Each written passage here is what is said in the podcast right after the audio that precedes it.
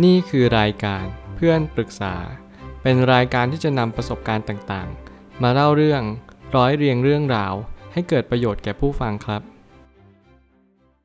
สวัสดีครับ ผมแอดมินเพจเพื่อนปรึกษาครับ วันนี้ผมอยากจะมาชวนคุยเรื่อง ง้องอนบ่อยมัน toxic ไหม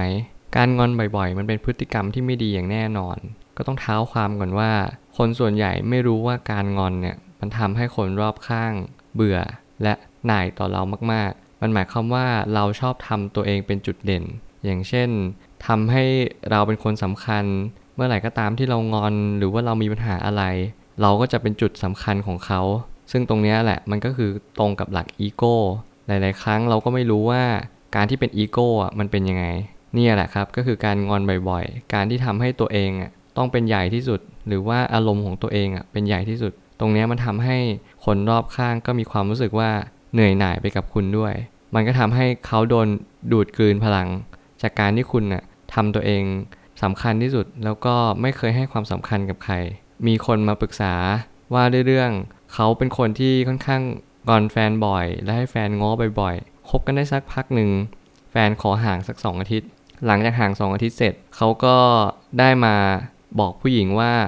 เขาอยากขอเลิก เพราะว่าเขาเหนื่อยและเขาไม่ไหวแล้ว แล้วเขาก็บอกไปว่า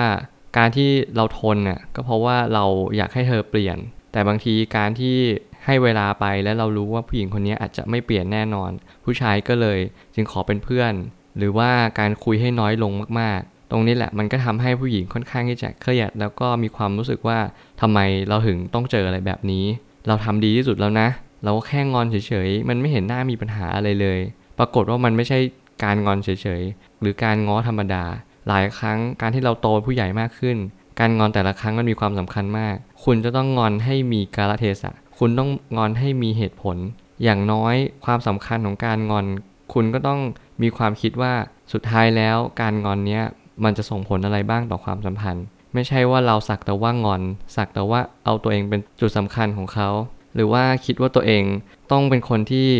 มี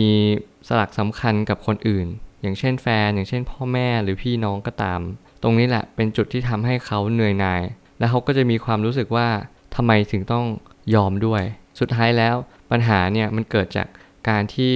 เราไม่เข้าใจปัญหาว่าการงอนเนี่ยเราจะงอนไปเพื่ออะไรใช่ไหมครับแล้วมันก็หมายความว่าเราไม่รู้จริง ๆ ว่ามันจะส่งผลเสียอะไรบ้าง ปัญหาคือเราขาดการเอาใจเขามาใส่ใจเรา ปัญหามันก็จะลดลง ถ้าเกิดสมมุติว่าเราเอาใจเขามากขึ้น และเราก็เข้าใจเขามากขึ้นว่า ลองเป็นคนที่ง้อบ้าง หรือว่าลองเป็นคนที่เจอคนที่งอนบ่อยๆบ้าง ตรงนี้ไม่อาจจะทำให้เราเห็นภาพชัดมากขึ้นว่า การงอนบ่อยๆ มันก็ทำให้เราสูญเสียพลังบางอย่างไป การที่เราไม่รู้จักตัวเองตรงนี้มันก็ทำให้เราไม่เข้าใจว่าเราควรจะทำยังไง หรือจัดการปัญหายังไงจริง ๆ อารมณ์ไม่ดีหรือ toxic บ่อยๆ ทำให้คนรอบข้างค่อย ๆ จากเราไปอย่างแน่นอน มันสำคัญมากคือ toxic คือการพ่นพิษ คือการที่เราเป็นพิษกับคนอื่นนั่นแหละ มันทำให้เราอะดูรู้สึกแย่ในสายตาคนอื่น แล้วมันหมายความว่าพออารมณ์ไม่ดีบ่อยๆ มันก็ทำให้เราเหมือนกับมอบสารพิษ หรือว่ามอบสิ่งไม่ดีให้กับคนรอบข้าง ตรงนี้แหละมันก็จะทำให้ความสัมพันธ์ของคุณก็จะเริ่มหดหายหรือถดถอยกันไป ตรงนี้แหละมันทำให้คุณก็จะเริ่มรู้สึกตัวแล้วว่าเฮ้ยชีวิตฉันเริ่มเปลี่ยนไปแล้วเพราะว่าฉัน กระทำบางอย่างไป แต่กว่าจะมารู้ทุกอย่างก็สายเกินไปแล้ว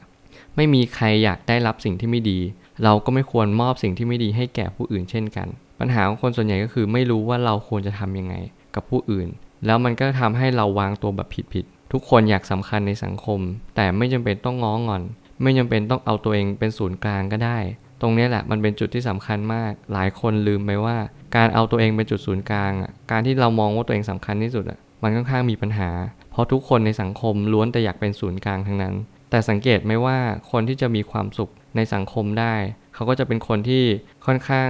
มีการแชร์กับผู้อื่น แล้วก็มีการแบ่งปันความรู้สึกกัน คือตรงนี้มันทำให้เราจะรู้สึกไม่โดดเดี่ยว และคนที่รับฟังเราก็จะไม่รู้สึกโดดเดี่ยวเช่นเดียวกัน บางทีบางปัญหามันอาจจะบอกเราว่า มันไม่ควรที่จะไปให้เป็นศูนย์กลาง หรือว่าเป็นคนสำคัญมากเกินไป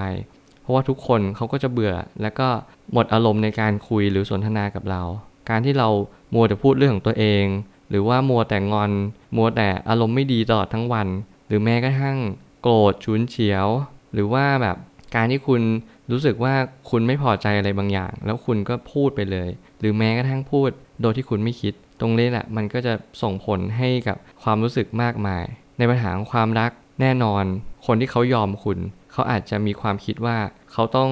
ยอมเพื่อที่จะให้คุณมีความสุข แต่เมื่อไหร่ก็ตามที่เขาหมดพลังในการยอมแล้วเขามีลิมิตของระยะเวลาในการยอมคุณ เขาก็จะต้องจากคุณไปอย่างแน่นอน บางทีคุณก็จะไม่รู้ตัวเลยว่าเขาอะยอม เพราะว่าเขาอยากให้คุณเข้าใจเขา เขายอมเพราะว่าไม่อยากให้มันมีปัญหา มันไม่ได้หมายเขาว่าเขารักคุณ ผมเชื่อว่าถ้าเกิดสมมติเขายอมคุณและพลังของเขา มันลดทอนลงไปเยอะมาก ผมเชื่อว่าเขาก็ต้องเลิกจากคุณอยู่ดี แล้วมันก็เป็นสิ่งสำคัญมากต่อสุขภาพจิต ถ้าเกิดสมมติว่าเขายอมคุณไปเรื่อยๆ เขาอาจจะเป็นซึมเศร้าก็ได้ เขาอาจจะไม่เข้าใจว่าทำไมเขาถึงต้องยอมคุณเรื่อยๆทำไมเขาถึงต้องมีเหตุผลที่จะ support คุณว่า เออผมยอมคุณนะ เพื่อที่ผมรักคุณ เพราะว่าผมเข้าใจคุณ แต่มันไม่ใช่ การที่เขาเข้าใจคุณจริง ๆ เขาต้องอธิบายว่าทำไมคุณถึงงอนเรื่องนี้ แล้วงอนเรื่องนี้ไปทำไม บอกเหตุผลว่า how หรือว่า why ก็ได้ อย่างน้อย ทำให้แฟนเราเข้าใจว่าคุณงอนไปทำไม หลายครั้งที่เขายอมเขาอาจจะไม่อยากจะพูดกับคุณ หรือเขาอาจจะไม่อยากจะสนทนากับคุณแล้ว ตรงนี้แหละมันเป็นสัญญาณที่บอกเราเสมอ แต่เราไม่ยอมสังเกต หลายครั้งเขาขอเลิกเราก็ตกใจแล้วก็อึ้งมาก ตรงที่ว่าทำไมเขาถึงเลิกรักเราล่ะ ตอนแรกเขาก็ยอมอยู่ดีๆ นี่แหละปัญหาคือการยอมเกินไป หรือการไม่ยอมเลย มันเป็นปัญหาความสัมพันธ์อย่างแน่นอน ลองมองดูตัวเองว่า ตอนกำลังงอนอยู่คิดว่าเป็นเพราะอะไรกันแน่ หลายครั้งคนงอนไม่มีสติ เขาขาดสติและเขาไม่รู้ตัวเองว่าเขางอนไปทำไม บางทีก็อาจจะงอนแค่เพราะว่าอารมณ์ไม่ดี ร้อน หนาว เมนกำลังมา ตรงนี้แหละมันทำให้คุณขาดเหตุผลที่จะไปตอบเขาผู้ชายเป็นเจ้าเหตุผล เป็นเจ้าทฤษฎี คุณจะเป็นต้องอธิบายให้เขาฟังหน่อยว่า คุณงอนเขาเพราะอะไร อย่างน้อยมันก็ยังตอบเหตุผลให้เขาได้ว่า คุณงอนนะ เพราะอย่างนั้นอย่างนี้ มันก็ยังดีกว่าว่าไม่รู้ ก็ฉันอยากจะงอน ฉันอยากจะเป็นอย่างนี้อะทำไมเหรอรับไม่ได้ก็ไปสิบางคนก็ชอบพูดส่งเดชหรือบางคนก็ชอบพูดจาที่เหมือนผักใสไล่ส่ง พูดจาไรเยื่อใหญ่ ตรงนี้นะครับมันเป็นจุดสำคัญมากที่ทำให้คุณเข้าใจว่า คุณจะต้องแคร์ความรู้สึกของคนรอบข้างให้ดีที่สุด อย่าเห็นเขาเป็นสิ่งของที่ไม่มีสักสำคัญกับชีวิตคุณ เมื่อไหร่ก็ตามที่เขาจากคุณไป คุณย่อมตระหนักรู้ว่าเขาเป็นคนที่สำคัญที่สุดสำหรับชีวิตคุณ และเหตุการณ์นี้จะไม่เกิดขึ้นซ้ำรอยอย่างแน่นอน ถ้าคุณพัฒนาตัวเองอย่างทุกๆวัน และรู้ว่าการงอนไม่มีประโยชน์ เท่ากับการคุยกัน อย่างมีสาระ ผมเชื่อว่าทุกปัญหาย่อมมีทางออกเสมอ ขอบคุณครับ รวมถึงคุณสามารถแชร์ประสบการณ์ ผ่านทาง Facebook Twitter และ YouTube